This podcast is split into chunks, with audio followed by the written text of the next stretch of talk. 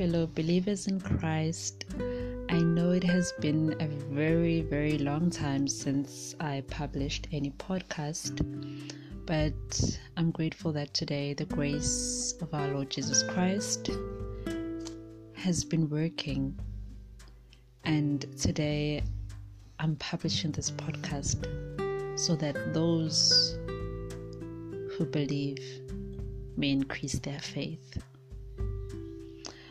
I'll be looking at Exodus 14, verse 21 to 31. This is a passage um, that talks about the escape of the people of Israel from Egypt. A very, very touching story when you um, really read and contemplate about it. Initially, we are told they fled from Egypt, and when such stories are shared, it is as if they just fled. But no, the Spirit of God was with them. God was helping them to escape that toxic environment. Because God can help us to escape toxic environments in our life, toxic relationships, toxic work environments. He can help us to escape. The first episode, um, looking at this passage, will firstly look at how Moses leads. It is, I'll look at it as the power of leadership.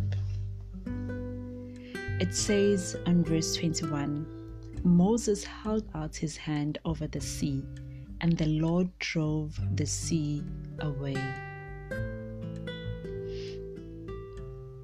And then it says again, the seabed turned into dry land. The power of leadership is very important. Not leadership and having power, but the power of leadership. Knowing that leadership gives you the wisdom to discern the spirits because once you look at leadership as power, then you have a problem because you will not be able to acquire that wisdom to discern the spirits. You will move with the spirit that moves at that time. Moses, I want us to look at two things Moses' leadership and also the leadership symbol that he had. Moses learned his leadership through God's instruction. He descended, he journeyed with God, he talked to God. God, this is what is happening. How do I respond? God, you had sent me to do this. I did this, but the people, your people, responded this way. What should I do?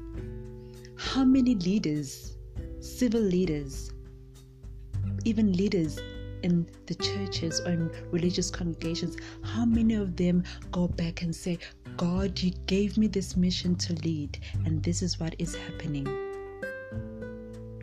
What should I do? Moses listened to God. His symbol of leadership was his rod. Well, rod traditionally um, is used by shepherds. So it's a sign of leadership. Shepherds are leaders of the flock, and Moses was a leader of the people of Israel. He knew the power of his rod. Initially, he didn't, but eventually, he knew that this rod is what gave him power in his leadership. It was a symbol of his leadership. Do leaders today understand the symbols that they are carrying in their hands. How powerful are the symbols that they are carrying in their hands? The problem is, some may have those symbols, but they have the wrong symbols for the wrong mission. Moses needed the rod because at that time he, he was going to use it to provide direction. What is the symbol of your leadership?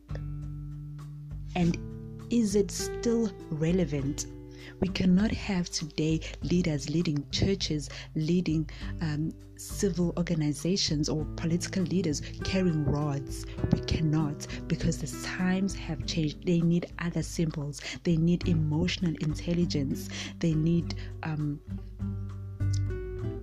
to understand the people that they are leading, they need resources in their leadership are people in leadership able to identify the symbols that they need in their current leadership context?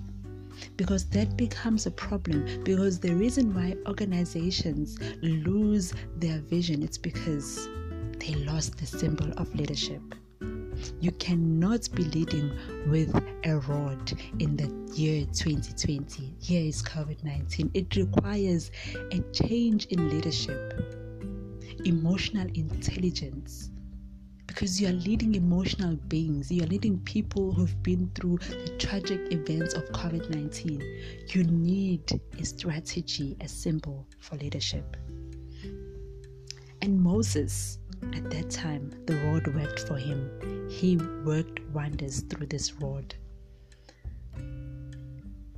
Second thing, which is the last thing for this episode that I want us to look at, is Verse 23 The Egyptians, all Pharaoh's house, his chariots, and cavalry followed in pursuit into the sea.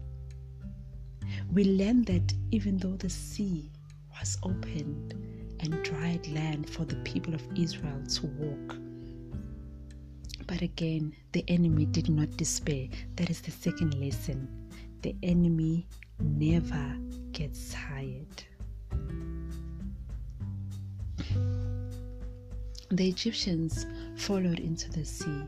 We learn that the enemy never rests. So, if we rest in prayer during times of battles, then it is important that we are aware that those fighting against us do not rest. Those evil spirits that are fighting against us, they will not rest those who want us to fail, those who want to make our happiness disappear, they will not rest. Therefore, keep your eyes on the Lord. Fight for your own emotional, spiritual, and mental well being. Do not get tired to achieve God's purpose because the people of Israel, what I really like is that, you know, even though we're not given the details, but I suppose when they left to Egypt, left from Egypt, they had to descend discern what do they need for the the journey was long so they had to decide do i need to carry this? Maybe some of them carried symbols that reminded them of the suffering that they had undergone in egypt but they said this is a symbol i'm carrying because i know where i come from. I know the suffering that i'm coming from do we have those symbols of our suffering? And when we have them, do we carry bitter feelings towards them? Or we look back and say, God, I made it and I'm grateful?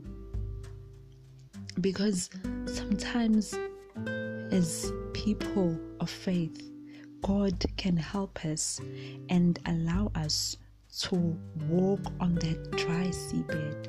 But what are we carrying? In our journey?